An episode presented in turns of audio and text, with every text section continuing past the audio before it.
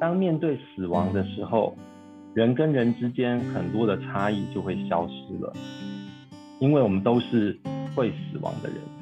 我的死亡跟比尔盖茨的死亡，跟习近平、毛泽东的死亡都是一样的。欢迎来到教会青年的思考健身房啊、我是毛叔啊、今天又再次邀请到豆叔哈。我们上次聊了这个年年老的话题、岁月的话题，今天我们要再更进一步聊这个生死的话题。好，那我们今天不要笑场，知道吗？上一次录了太多的这个奇怪的笑声了，现在就勾引我的笑声出来干嘛？好，豆叔，请跟大家打声招呼。好，大家好，我是豆叔，很开心可以跟大家再一次分享啊，卢云的书。这本书叫什么名字？这本书叫做《最大的礼物》啊，对对，这个礼物就是呃死亡。这个真的很奇怪哈、哦，感觉毛叔被据点了一下。对，这个把死亡当做礼物哈，对不对？这个一定是跟我们华人文化。很冲突的事情嘛，对不对？我们小时候这个坐电梯都没有四楼的，一楼就直接跳到，然后还有那个没有十三楼的，所以有时候就算算算楼层就算的很没有哦，没有十三楼也没有十四楼，然后就碰到很奇怪的状况，哎，到底我现在在几楼这样子？对，我我觉得刚刚刚刚这个停顿，我觉得蛮有趣的，我突然跳跳到一个想法，想跟大家先分享。因为我跟毛叔提到这本书，我们谈，它会它会分上下两部分，第二部分也是比较多谈到关顾的部分。那因为我们对于呃关顾临死或是将要死亡的人比较没有这些经验，所以我们不太好意思谈太多那样。但后面就会有很多很棒的东西会被我们漏掉。那也鼓励听众朋友可以自己去找这本书来看那样。但刚刚讲到就是对我们都很害怕死亡，华人也很害怕死亡，那我就觉得。呃，卢云在这一本书里面，他的成长的文化背景就引导我们去了解，OK，他为什么会这样子来看死亡？那样，在这本书的第五章里面有个故事，是他卢云的好朋友莎莉告诉卢云说，嗯、呃，我的先生鲍勃已经过世五年了，我想要带着孩子一起去他的坟墓前，你愿意跟我们一起去吗？然后卢云就说，当然啦、啊，我很乐意和你们一起去。然后之后呢，他的朋友就说，因为他的先生是。心脏衰竭意外过世的，所以他们全家都面对这件事情就很难过。四岁的跟五岁的小孩，四岁应该是儿子，五岁的女儿没有办法面对父亲的死亡，然后他们太小了，没办法理解。因此呢，过去这五年，墓园变成这一家人，就这个妈妈莎莉，还有这个儿子跟女儿非常害怕的地方。所以这个妈妈莎莉就觉得不对劲，所以才邀请。卢云想要请卢云陪伴他们一起到坟墓前面，那样，那对他来说就是这是很可怕的一件事情。那卢云就邀请，就说好，那你就把你的儿子女儿都带来嘛。但他女儿不愿意一起跟着卢云一起去这个爸爸的坟墓那边去。你说他们小孩几岁？一个四岁，一个五岁。那五年后的话，那应该就是就是十岁吧？十岁啊，九岁十岁吧？要帮助。是，他是说要帮助四岁的和五岁的孩子面对父亲的死亡。那父、嗯、那个爸爸过世五年了，所以我猜现在大概是八九岁、十岁的年纪了。嗯、对，那在这这个时刻，这个时刻，呃，卢云跟他们到了这个鲍勃，就是这个先生鲍勃的坟墓前面，然后就跟莎莉，就是这个鲍勃的太太，还有鲍勃的儿子，在他坟墓前坐下来，然后邀请他们说一些。关于鲍勃的故事，莎莉就说了，然后他的儿子也说了，这儿子甚至记得就是爸爸跟他一起玩球的事情，但是记忆有一些模糊，所以这个妈妈不时的就可以帮他补上一些东西啊，就这样谈着谈着谈着，然后卢云说，当他们开始比较放松的时候，卢云就说，在这里野餐不是很好吗？嗯，也许我们所有人可以早一天回来，带着食物和饮料庆祝鲍勃的生命在我们当中。然后就在这里，就在他坟墓前面，我们可以在一起，在他在有他的记忆里面一起吃吃喝喝。嗯，然后那个妈妈还觉得有点困惑这样，但后来这个儿子就说：“好啊，为什么不呢？我相信那个我的姐姐还是我的妹妹，她也会来，就我的姐妹也会来这样。”后来他们就真的一起去了墓园。那这个儿子跑回家之后，还告诉这个女儿说：“哦，去墓园一点都不不恐怖哦。”嗯哼。然后他们是可以一起在墓园当中一起野餐，然后谈论这个过世的人。那卢云就提到他自己的家乡的，他爸爸的家乡的文化就是这样子，就是墓园是很干净的，然后大家常常在墓园当中去思念，去去追悼他们过世的那些亲人，但那些亲人并没有离开我们。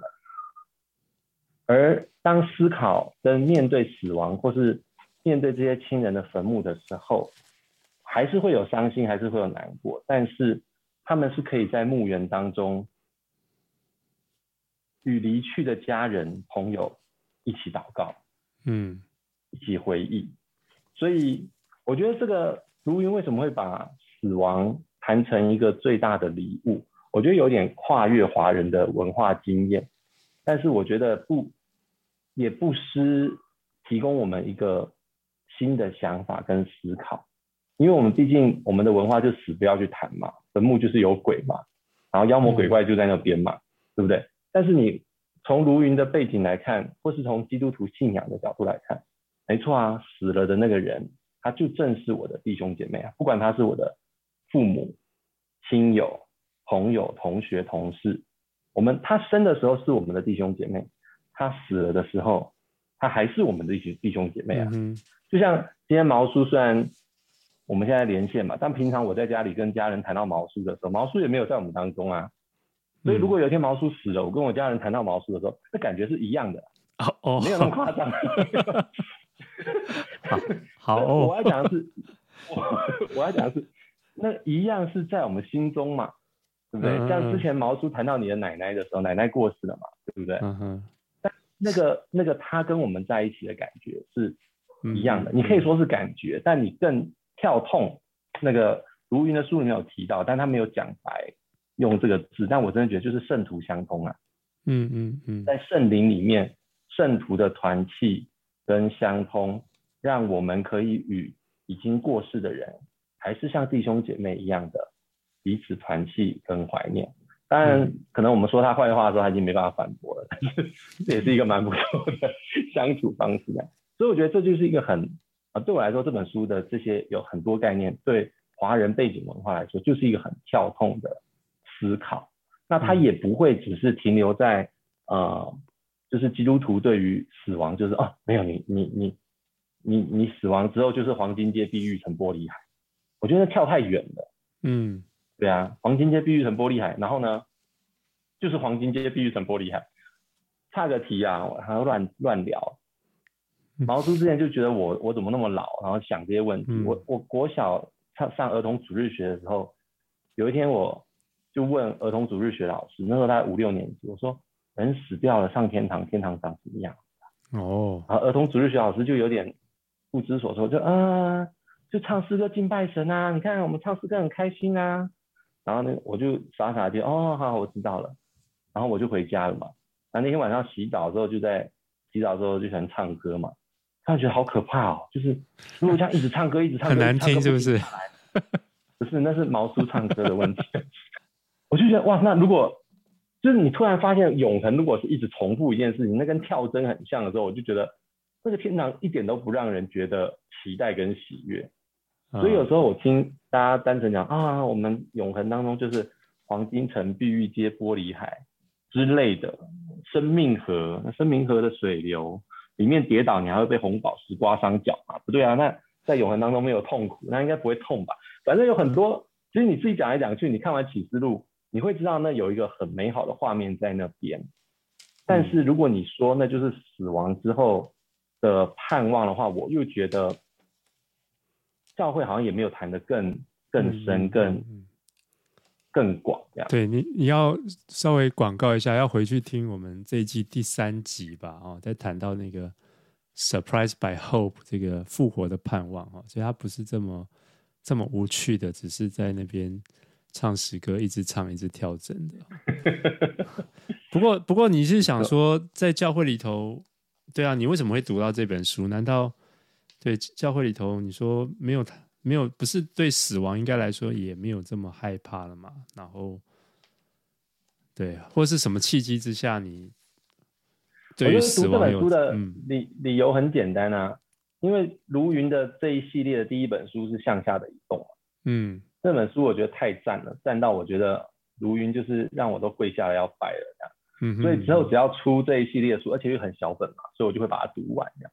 那读到死亡这一本书的时候，哦、哇，那个是整个为之惊艳哎，就是他一开始的序幕就提醒我们是与死亡为友的这个概念，然后他第一步就是主张我们可以安然的离世，当我们与死亡做朋友，啊，朋友终于来了，那你就安然离世啦。哦对。哈，这个概念是很不一样的，很难哎，就期待朋友来家里这样子，哦哟，对啊，期待死亡吗？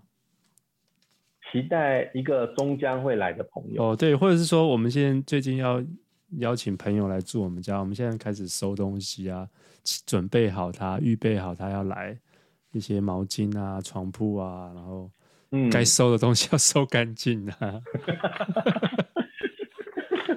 所以意思就是要像朋友一样这样接待他，期待他的来到这样子。对，我觉得在卢云的描述之下，他提到了三个架构，就是当我们意识到这个死亡可以帮助我们意识到我们是神的孩子，死亡这件事可以让我们知道我们是彼此的兄弟姐妹，嗯，甚至在死亡之后，我们能够成为未来世代的父母，嗯哼，在这个过程当中，你默默的或是慢慢的就可以想，OK，好，我可以把。死亡当成是一个即将见面或从即将见面但从来没有认识过的朋友来去期待。那这个期待不是期待死亡本身，因为如果硬要从神学不是硬啊，从神学的角度去去去剖析的话，基本上死还是罪带来的结果嘛。它不是一个从神来的非常，也不是它死，这也是从神来的，就是它不是一个百分之一百好棒棒的一个东西那样。是啊，但是，是一个坏事啊。死亡的毒钩已经被复活给那个胜过了嘛？嗯、对不对？耶稣带来的复活就是要胜过这个罪跟死所有的带来的权势跟他的带来的结果嘛？对，所以死亡应该还是一个不好的事，对不对？他没有在这个书里面特别谈论他觉得死亡好或不好，嗯、他鼓励我们的是面对死亡这个事实。然后提醒我们死亡可能带来的种种好处，嗯、那或许我们可以转个角度，用期待朋友的方式去等待这件事情的发生。嗯哼，我觉得是这样子的角度，他没有特别去说哦，对，所以死亡就是好棒棒，然后忽略了人的罪所造成的一切东西，但他没有在这一方面去更多的论述。这样，嗯哼，对，那我觉得。但他他其实很很一开始一开始他就很直接的挑明，他说他问大家啦，就是你觉得死亡是否真的是既可怕又荒谬？我们最好不要去思考谈论它的东西呢？死亡是否真的是生命里最不受欢迎的部分？最好把它当作不存在呢？嗯，死亡是否是所有思想和行动终极的尽头，以致我们无法面对它呢？然而，我们有没有可能逐渐的与死亡为友？对它保持开放，相信没有什么是需要害怕。有没有可能用父母在预备我们降生的时候的那种专注，同样预备我们面对死亡呢？我们能否等待自己的死亡，就像等待一个朋友，热诚的欢迎我们回家呢？我觉得他就是用这样的一个转换。当我们面对我们真的要去谈论的死亡，就平常我们不愿意去思考，甚至。他说，可能是生命里不受欢迎的一部分，所以我们不想要面对它的存在。但是，我们是不是可以以开放的态度，而不再是以害怕的角度去面对它？你可以说，对，那我们不是要说死亡好棒棒，因为耶稣已经胜过它了，所以我们不需要害怕这个已经被胜过的死亡这件事情的发生。反而在复活的呃生命当中。我们可以看到，上帝还是用他的大能，让很多人在面对死亡的时候，看见神透过死亡还是可以让我们经历到的事实，就是他提到的，我们是神的孩子，我们是彼此的兄弟姐妹，嗯、跟我们是未来世代的父母。当我们可以从如云的这个角度去思考，你会发现，OK，死亡真的是带来了一个很大的礼物。这个礼物让我们让我们有机会安然的离世。嗯，对。嗯嗯，对不起啊，我真的还是比较支支吾吾一点啊。嗯、那 对，所以所以要跟朋友一起聊书嘛，不然的话，这本书我大概就不会特别想去看，或者看了之后就像没有很深的这种感觉。就是你说阿翔哥翻译不好是不是？哎，当然不是了。我知道你会剪掉。当然不是啊，我还不知道是他翻的呢。应该是吧，我不会剪掉啊。对我，我不知道，就是这个这个，对，就像可能我们抗拒死亡，这个其实在一个整个文化或者在我们生活当中，就是他不知不觉我们就不会去去思考死亡的议题，就是说，而且整个社会文化，就像有有一有一本书叫做《Denial of Death》然后，就是。就是我们对于死亡是一种逃避的态度。我就记得在整个文化的处境当中，呃，过去我们华人哦，有人家人过世还披麻戴孝，对不对？那然后还有什么？很我不不太懂那些那些很多的那种日子啊、节气啊，还有守丧啊，非常非常的非常非常复杂。然后我要提醒我们，有人死掉了哦。可是我有一个非常深刻的经验，就是我的一个亲戚过世了之后，那我们就在那个殡仪馆哈，嗯，那他在下面火化嘛，然后我们就在上面喝咖啡，然后哎聊一聊都都忘记我们在干什么，就没有哦，就就有人过世了哈，嗯，就整个文化，然后他只有那个电子告示牌说哦几号几号几号可以去去去领这样子。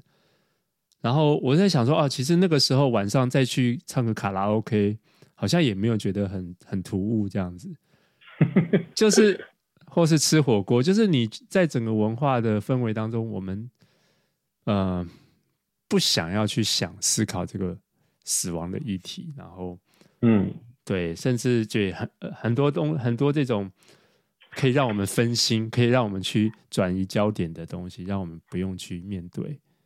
嗯，所以，所以我好奇你到底是哪根筋特这个不对，或是特别敏感，就是嗯，可以提醒我们一下吗？提醒我们这些年轻人哈，黏你个头啊！我我我觉得可能神神也特别让我生命当中有经历两次很深刻的身边的朋友的过世吧。嗯嗯，一次是我国中的时候，我们大家出去玩，然后一个高中的大哥哥就在我前面溺死。嗯嗯，然后那个过程当中，呃，就是从他从水里面终于被捞上来，因为我不会游泳嘛，所以我也不能没没办法跳下去救他。那反正他后来有有人去找大人来帮忙，然后把他们从水里拉上来之后，就开始做 CPR 嘛。然后你可以，我第一次感觉到人可以像一个机器一样，它就是一个空壳，然后不断的在被进行急救的状态，然后就吹气压胸，然后。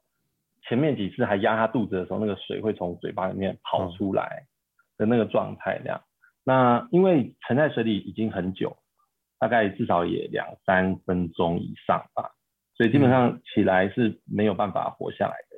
那我就跟着他上了救护车，哦，到了医院，然后一路就看那个急救人员不断的那个用那个心肺复苏术的那个机器在急救。对，那到了医院，家人来了，最后家人放弃急救的这个过程，对，哇，我觉得这个历历在目，哎，就是在水里两分钟，然后那焦急的半死，然后，嗯，然后还在还在救护车上，嗯。其实我后来回想了，哎，怎么会让一个国中生上救护车？对啊，你去有什么用呢？其他人在干嘛啊？但但是就是这样的，嗯，因为其他人就是哎，好好，那个细节不多说，对不对？因为大家骑机车嘛，那时候就是年轻人出去嘛，他有有驾照的，还是要把车子骑回去啊，所以不能上救护车啊。而且还是有其他人来，所以就刚好没差的，我就上了救护车这样。那后来是我大学的时候认识另外一个朋友，他也是有一些状况之后，他自杀离开这个世界这样。他也让让我有很多的呃，对于死亡有一些反反思那样。嗯，所以看到这本书，真的会觉得很很有收获的。你那个时候会很害怕死亡吗？就是那个时候的感觉是什么？呃，那个时候的感觉哦，第一个国中的时候走的时候，其实那时候比较年轻嘛，所以就其实感觉就是因为我那时候走那个大哥哥，他家人都还不是基督徒，嗯，那其实那时候就觉得，反正上帝你可以让人复活啊，那时候心中就祷告是，他等下如果坐起来了，那他们家人大概就要信耶稣了。那个时候是抱这个心情，然后最后家人选择放弃急救，嗯嗯，然后最后这一切就过去这样。对啊，我我自己应该说啊，可能这个也挺重要吧。这个我自己是因为，哎，我们不是谈鲈鱼吗？我自己是因为我自己成长的教会的老牧师、老师母，嗯，老师母是死亡两天还是三天之后，突然又醒过来的。哦，所以吓死了。对他，他是在那个屏屏东基督教医院醒过来，而且那时候他们不是基督徒。那老师母老师母以前也有分享，就是他那时候就觉得很黑，然后有东西要抓他，他就赶快跑，然后前面突然就就有光，然后有一个穿白衣服的人问他说：“你怎么在这里？你想要回去吗？”他说：“我想回去了。”他就醒来了。然后因为他是在基督教医院，所以那个医生就跟他说。你们遇见的应该是耶稣，然后就为他们祷告，然后带他们认识耶稣。从此以后，老牧师、老师母他们就就觉得，既然命是耶稣救的，他们就好好信耶稣，之后就去当传道人。这怎么像在这样的背景民间故事啊？吓死了！哇，是啊，对啊。OK，所以所以你要说，我从小是这两个老牧，这个老牧师、老师母是我从小认识的嘛？所以我是在这样的背景下，在那个国中的时候遇到那个高中哥哥溺水死亡的时候，我是抱着这种心情在祷告的。嗯、然后你知道那时候第一感觉，哎、哦，为什么为什么师母活了，哥哥没活？嗯，这个太瞎了吧，上帝。那当然就要去面对上帝有他的主权的。嗯，对啊。但是这种心情是这样子的啦。那后来那个。大学遇到那个朋友，他给我的感受反而是，我确定他临死前我不知道他是不是基督徒。我觉得有时候基督徒你还是有一种我们会再见的那种一点点不那么忧伤的理由，你给自己一个理由说我们会再见到。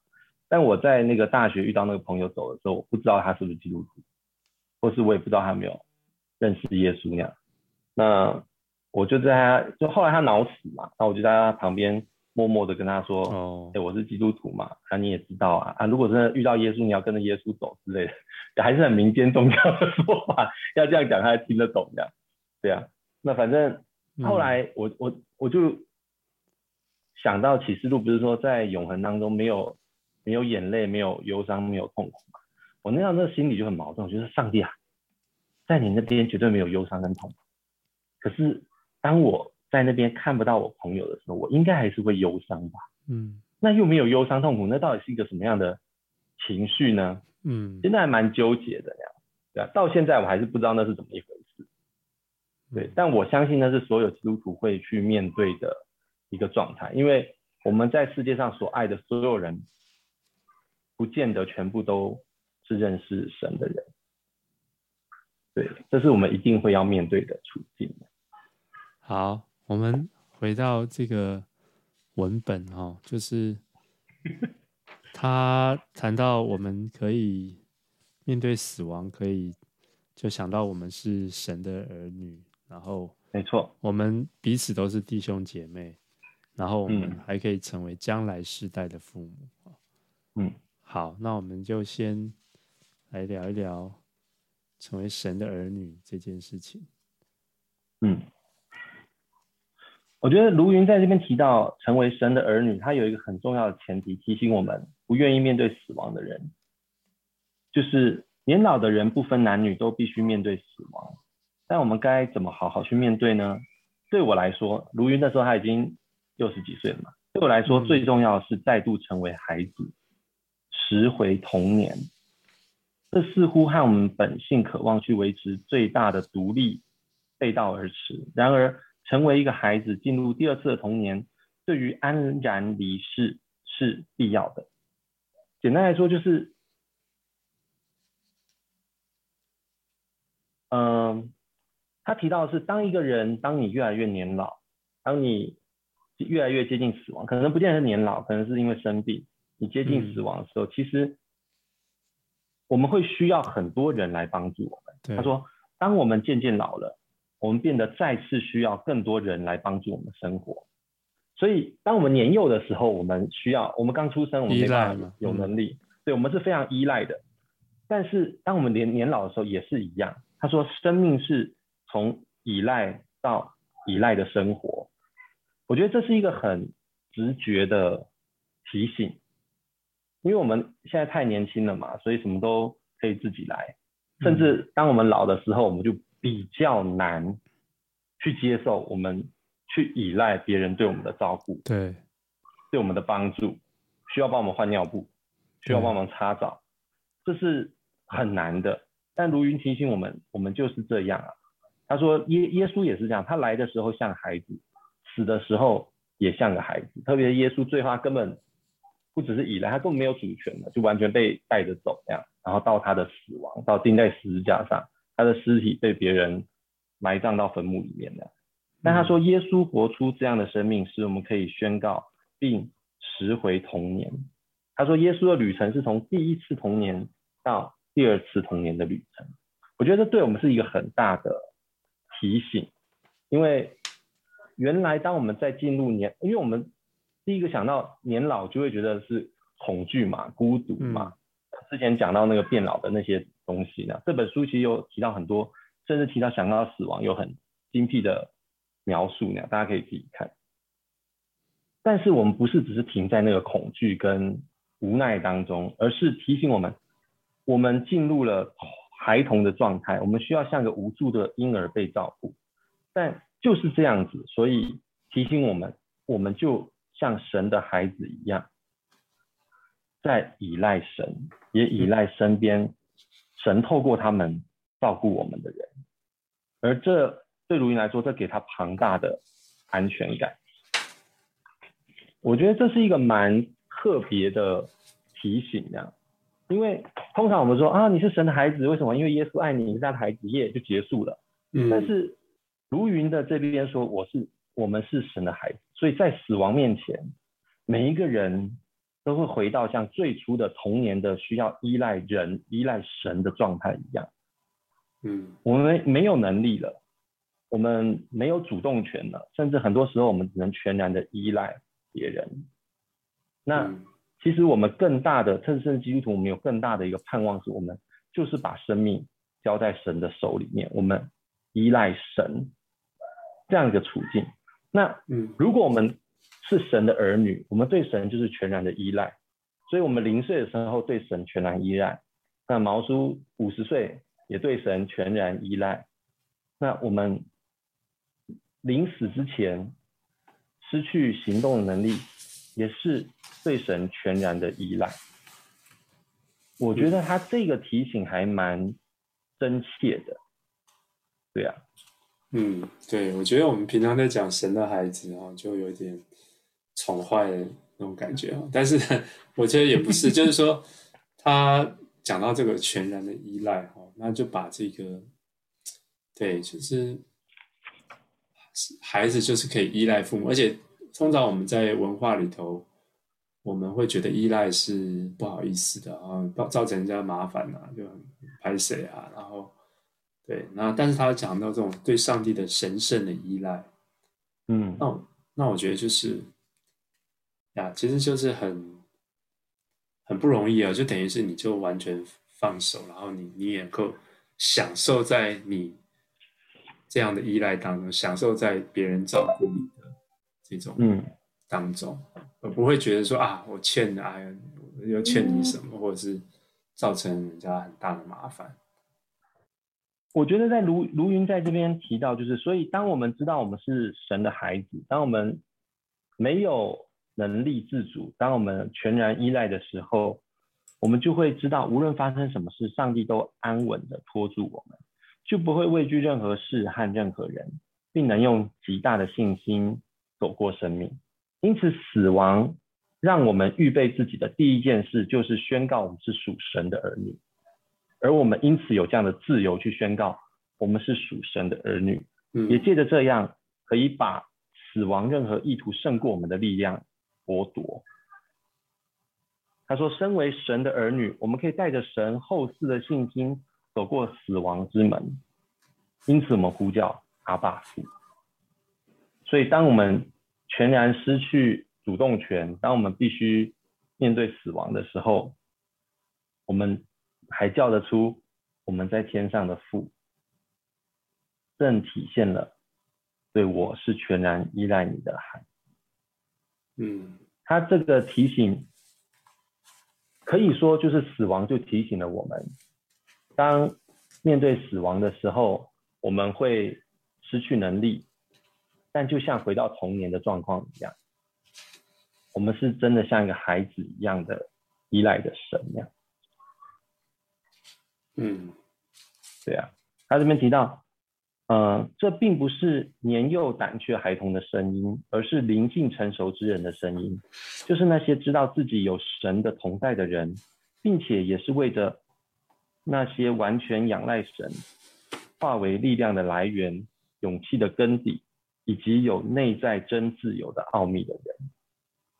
所以，第一步。在他的这一个第一段，他提到我们要学习，或者他后来说我们要选择安然离世。那我觉得，身为神的儿女这件事情，让我们有自由去选择安然离世这个选项。那这也是死亡给我们一个很大的提醒。嗯，好，所以。对啊，我觉得就是学习依赖哈，因为我们都在教教小孩，就要教他成熟一点啊。教小孩说，告诉你，你已经几岁了，长大了，不要在那边耍弱智啊，或者是不负责任，对不对？可是我们还是神的孩子，然后我们要学习依赖哈，这个真的是有点吊诡哈。嗯嗯，对，这是其实我们常常生活当中也是，因为我们太太喜欢掌控了，我们变得没办法、嗯、没办法依赖。对，说说，那我们在面对死亡的时候也是一样，我们就是丧失了很多的能力，我们也也变得就是更加的绝望了，而不懂得去依赖。嗯，好。那我们要进到弟兄姐妹这一段吗？嗯，好。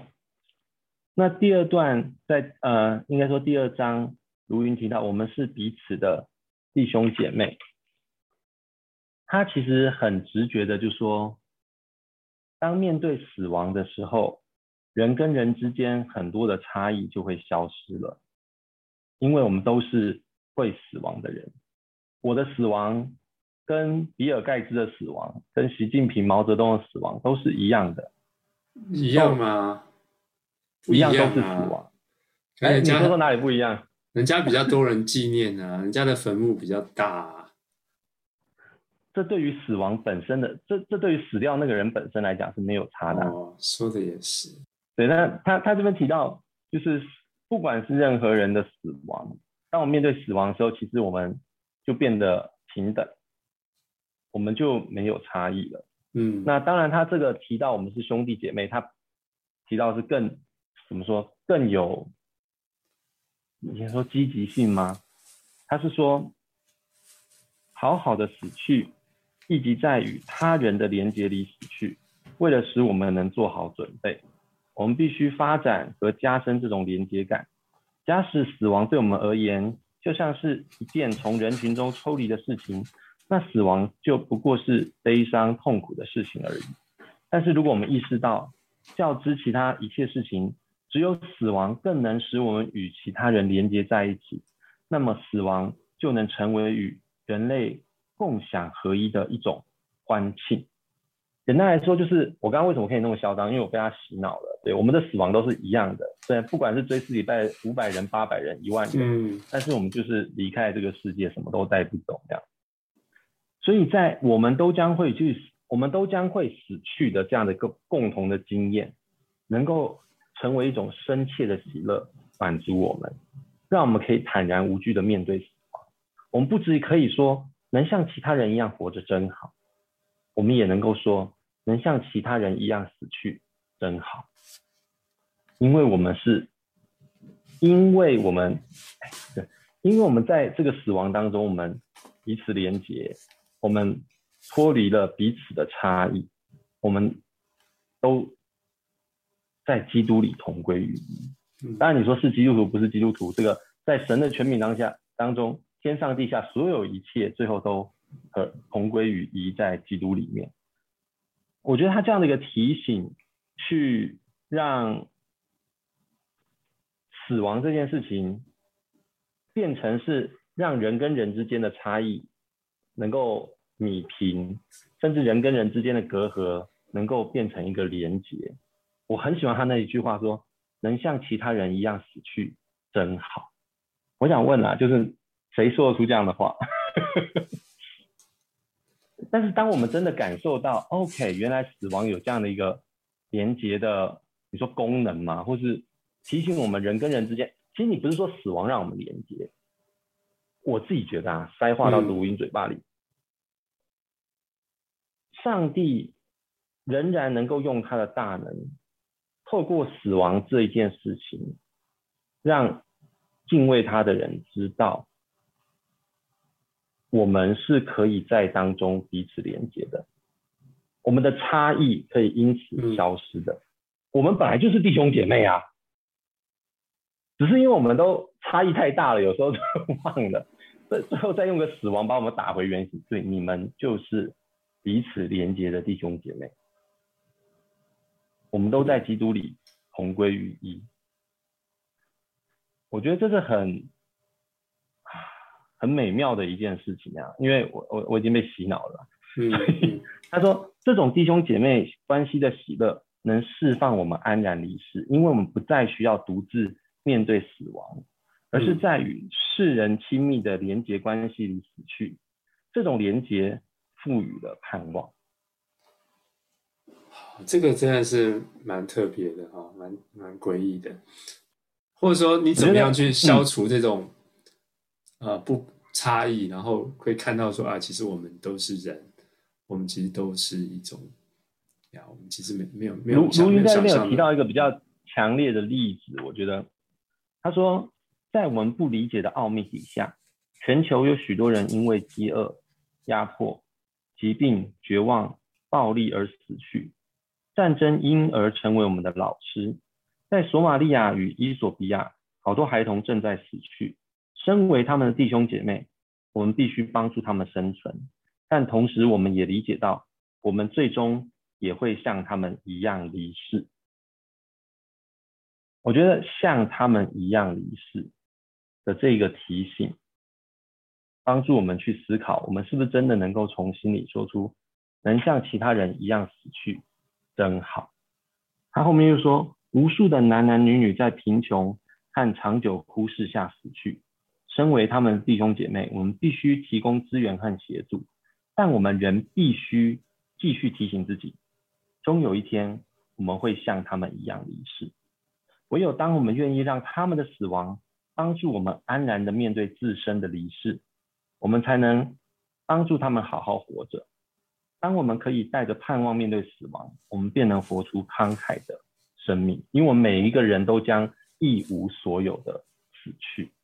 一样，我觉得这个共通性让让我去重新去看待啊、呃，因为他说我们是彼此的弟兄姐妹，我一开始也是不是很懂啊，谁谁跟谁是弟兄弟彼此姐妹弟兄姐妹，而且我觉得也是因为翻译的用字吧，我们一一想到弟兄姐妹就就觉得哦，在教会的弟兄姐妹嘛，对不对？嗯、但是基本上他的处境还是以在基督里的连结为重点。但是死的，不管你是基督徒不是基督徒，我们的死都是某个程度上面，我们都是一无所有的。嗯，然后与这个世界离开那样。对啊，但却也因为我们都有这样同样的遭遇。所以我们更有连结的感觉。最近不是奥运吗？对，台湾人每次看他，他其实前面有举类似的例子啦，就是当这种事情，当这种赛事发生啊，或突然你台湾人吃饱没事干，就觉得自己连接在一起了。平平明明平常没有人在关心什么戴资颖啊，然后郭什么，哎，我还念不出名字，郭姓 郭姓淳啊。嗯，你你用个棒球迷的角度来讲好了，前好好几年前那个。台湾职棒王建民啊，不是，王建民那个年代，对不对？一群人跑跑出来看棒球，对，平常也不看棒球的，对。但是你要说这种事情就成为一个连结嘛？你你们在美国更有感觉，比如说那种球队，城市的球队一出来，整个城市就 疯狂起来的。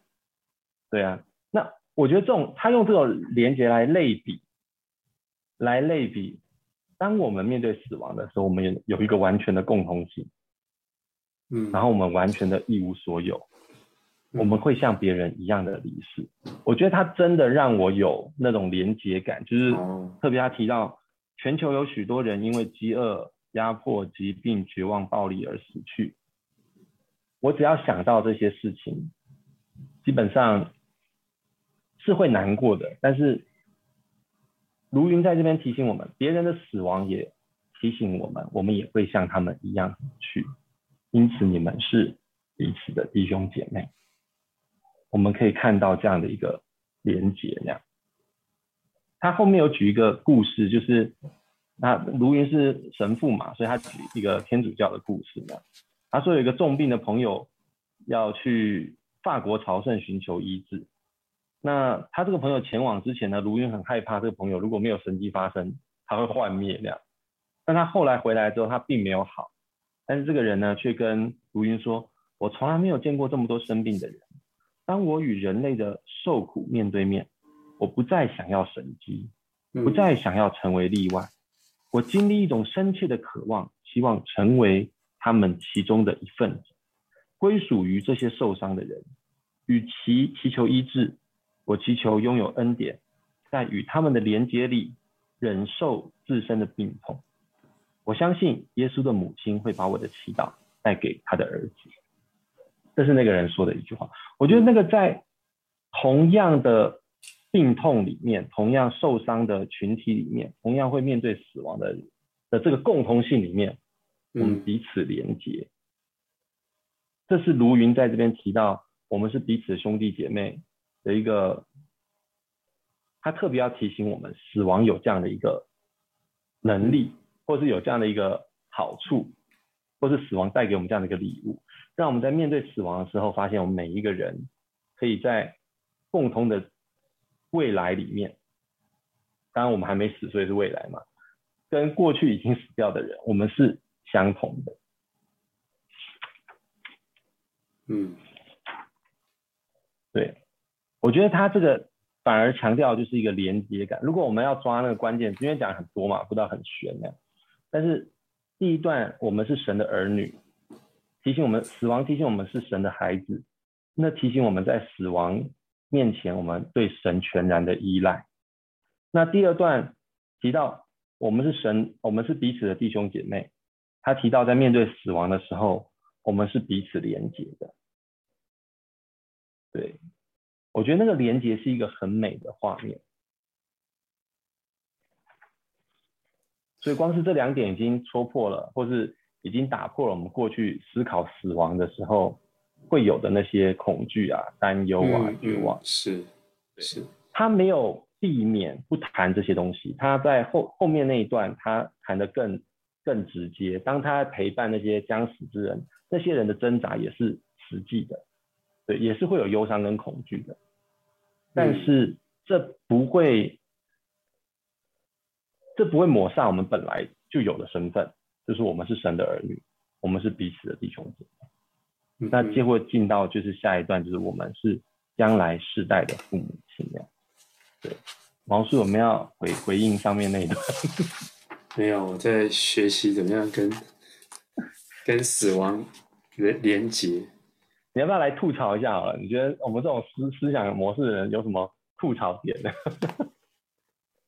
嗯，怎么敢吐吐？你可以吐，卢云有点不敢。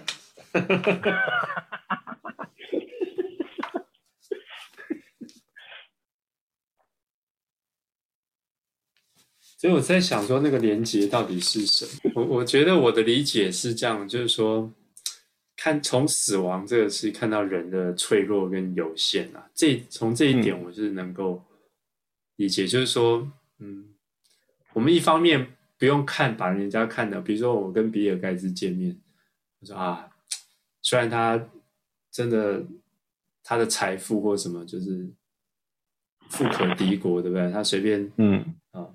但是我说，我心里想，嗯，你也不过就是神的儿女，不，就是神的儿女当然是很棒的。但是你你死的时候也，你也是一样脆弱无助的。你面对死亡的时候，嗯，嗯，那这个是比较消极面的。但是就是说，比较正面去就去想说，哦，那其实我们实际上看待每个人都是一样的，不管他是贫穷人，他是什么样阶级地位的，然后。我们实际上都要把人看着，就是、嗯、对我们在这世上其实都是很脆弱、很无助，都是某种程度的难民对不对？对，那就就好像跟大家会有更多的连接感这样子。我不知道啦，这是我我自己在在乱乱想的。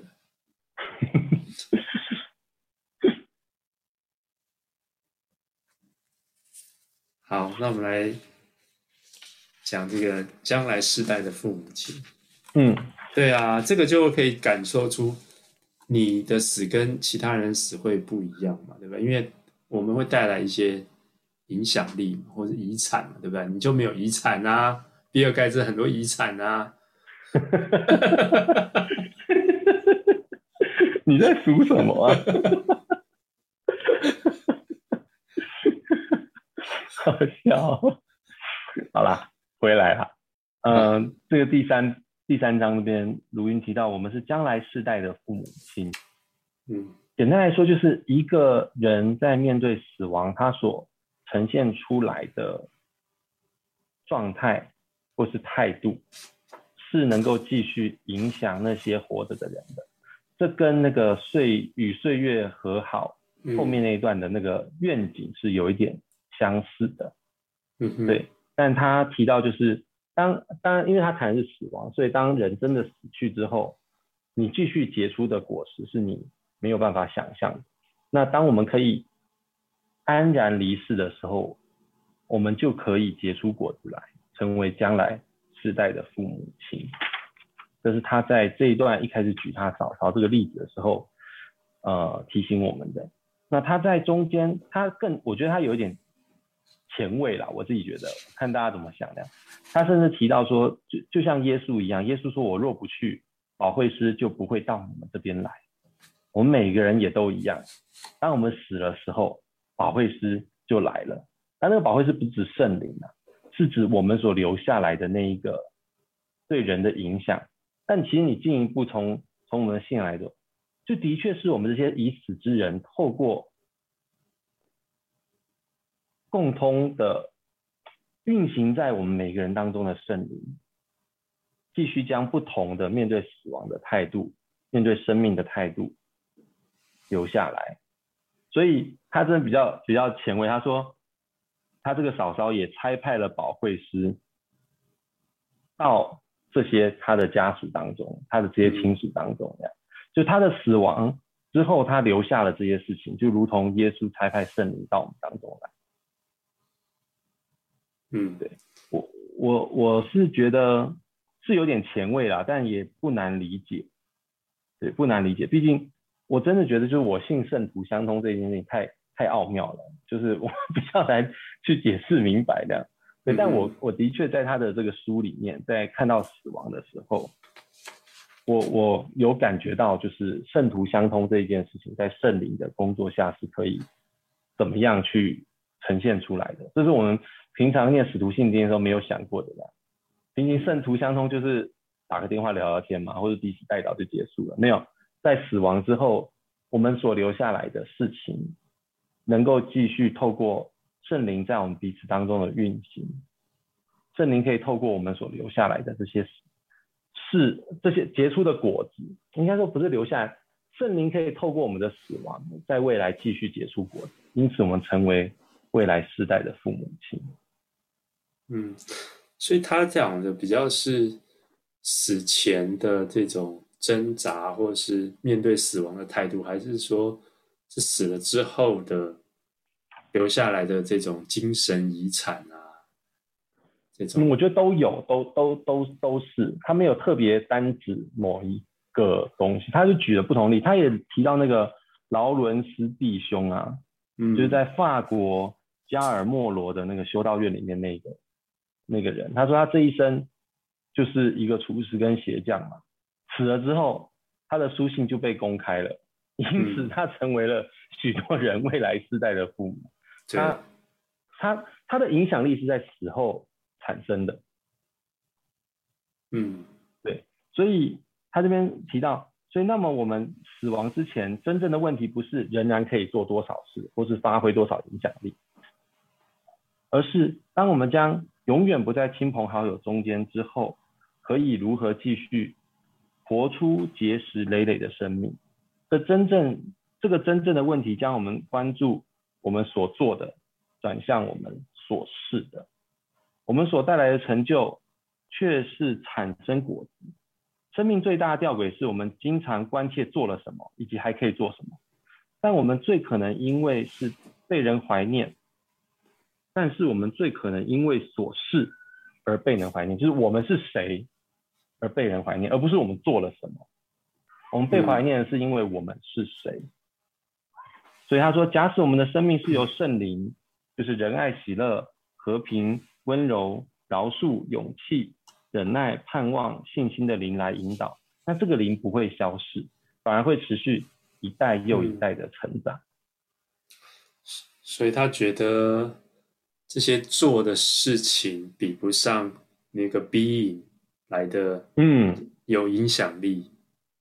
对，我们所做的的确可以盖盖一栋楼啊，是出几本书啦，嗯、或是带多少人写书啦。嗯、可是他说的 being 好像更能够产生那个影响力，嗯，然后一代一代的传承下去。嗯，我觉得对卢云在这边，他就提到说，嗯、呃，面对他他思索自己的死亡，他在写书的时候，还有他刚刚说他嫂嫂的死亡，卢云说，我明白了生命中最大的挑战，就是当居处的社会持续向生命要求具体有形的成就，我必须渐渐学着相信，那些成果可能是重要的，也可能是不重要的，真正重要的是。生命所结出的果子，嗯，我觉得他这边要，当然他提到他的嫂嫂留下来的影响，跟劳伦师兄弟兄所留下的影响，但他只是提到对他们留下来来的影响，成为将来世代的父母，但他不是去主张我们努力的去想我们要留下些什么，搞得我们就死之前要做的更辛苦，然后又更绝望，而就是甚至我们有一个盼望，就是他最后说的，我相信神的灵会在我的脆弱上显明和工作。从我逐渐衰残朽坏的身体和心灵结出果子来，因此我的死亡的确会是一种重生，某些新的东西将会来临，那是我无法谈论或想象太多的东西。在我生命年岁之外的东西会持续并世世代代的传承下去，借此我将成为一位新的父亲，未来的父亲。就像卢卢云走了嘛。我们还在谈论他的东西啊，对，他还是未来世代的事情。我觉得这跟我们怀念起每一个已经离世的我们的基督徒长辈，或是不是基督徒长辈，他也有可能成为未来世代的父母，对未来世代，在未来世代里面结出果子来。嗯嗯，他让我们看到一个人死亡之后的，在圣灵里面更大的可能性。他说提到安然离世的选择，他在前面这一步讲完之后，他说与死亡为友，并宣告我们都是神的孩子，是所有人类的弟兄姐妹，是将来世代的父母。借此，我们将死亡从他的荒谬性中释放出来，让死亡成为通往新生命的入口。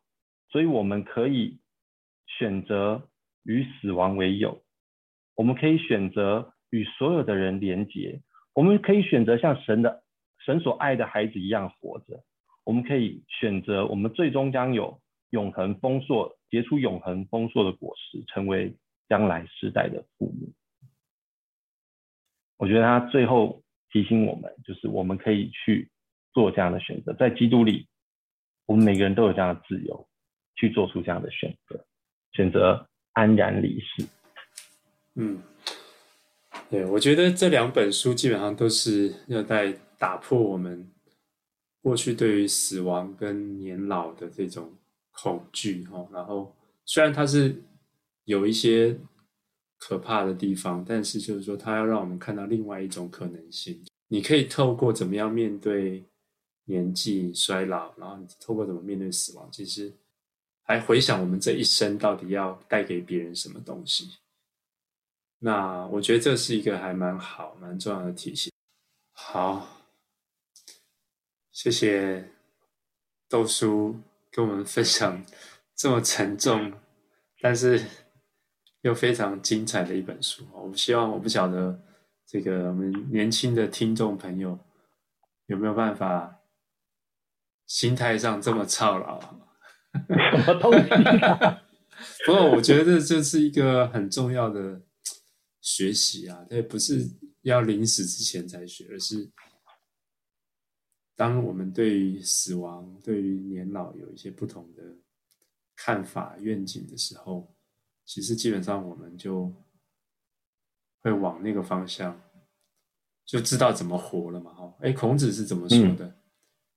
未、嗯、知生，哪一句？未知生，焉知死？但是我们如果知道死，嗯、那我们就知道怎么怎么活了。我觉得这个是嗯基督教更不一样的地方。嗯，对。好，所以非常谢谢豆豆叔叔跟我们分享这本。最大的礼物哈，这样听起来他还要再往前再介绍这个向下的移动，嗯，就 在是不是请不到来宾了？是吧？在期待看看，大家都太忙了，然后看看这集的收视率如何好了。好，那就这样了，我们就跟听众朋友说声再见。好，大家拜拜，拜拜拜拜。啊，好好死吧。好死，好好死去。我们要说，我们很荣幸可以像别人一样的死去。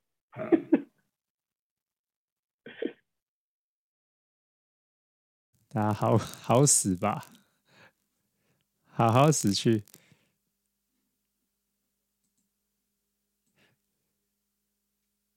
啊。